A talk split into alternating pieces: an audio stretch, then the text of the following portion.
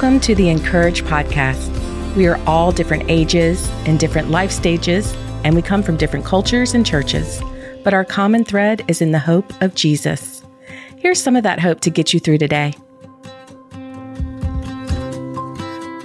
Today's devotion is written by Holley Gerth and is titled, For the One Who is Trying to Hold On to Hope.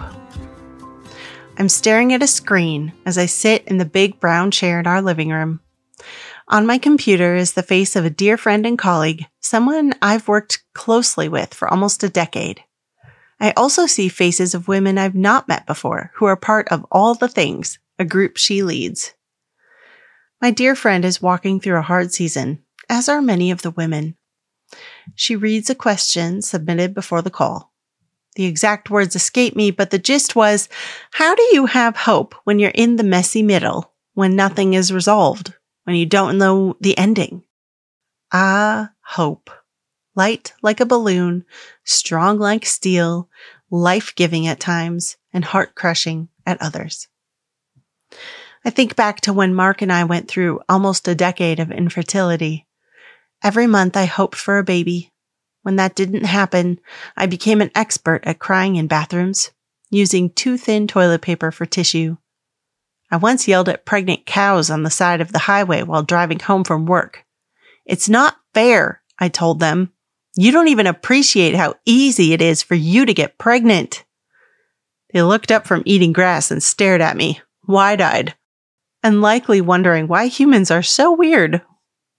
Then God took our story in a direction I never expected.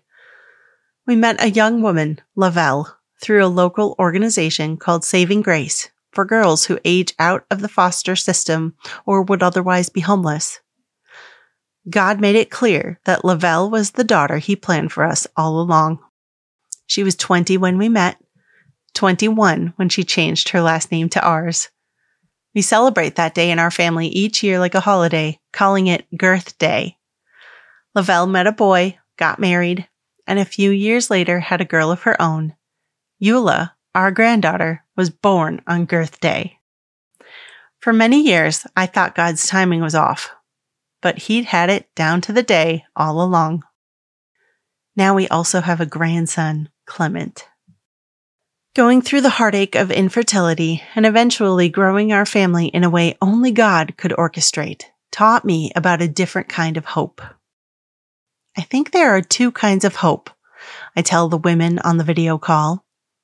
We can hope for, or we can hope in. Hoping for involves specifics. I hoped for a baby. Hoping for is about what we want, and it can be a beautiful, powerful thing. It can also be deeply disappointing. It is a healthy part of being human. It's just not enough to sustain our souls when nothing is going as we planned. When the pregnancy test is negative again, the story feels less like Cinderella living happily ever after with the prince and more like the wicked stepsisters sold the glass slipper on eBay. In those times, what gets us through is hoping in. I hope in a God whose character remains the same no matter what happens. I hope in the promise that I'm part of a purpose and plan bigger than I can see.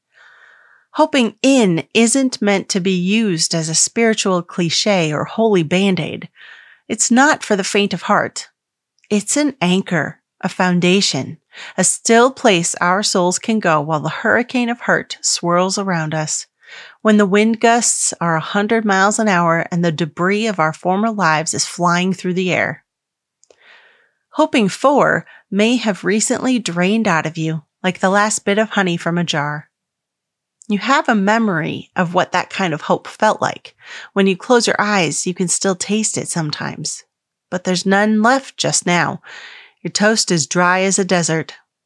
Hoping for can be both delicious and unreliable. Hoping in, on the other hand, can be the constant that gets us through as we heal. It is something solid, stable, unchanging. Hoping in is not an emotion or wish, a vision or vague desire. It is a near and present comfort. Hoping for is about the future. Hoping in is about who is real in the here and now. I'd like to tell you that what you're hoping for is going to come true. At the same time, I've lived a story with our family where I'm now so grateful all my original hopes didn't pan out. Sometimes what we think we want and what's truly best for us are two different things. Only God knows the difference.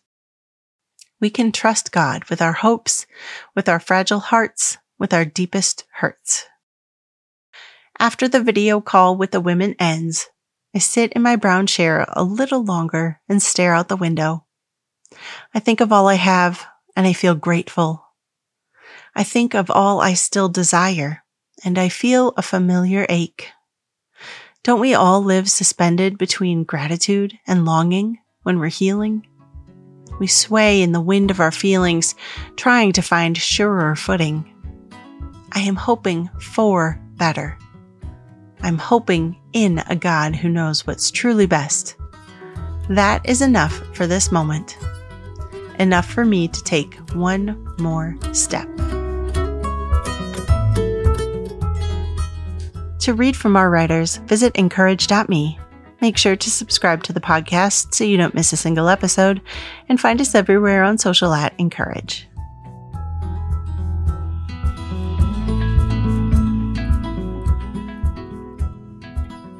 Become an insider. Sign up for our monthly email newsletter, and you'll be the first to know about deals, new books, and more from Encourage. Sign up today at incourage.me slash podcast. The Encourage podcast is brought to you by Dayspring. For over 50 years, Dayspring has created quality cards, books, and gifts that help you live your faith. Find out more at dayspring.com.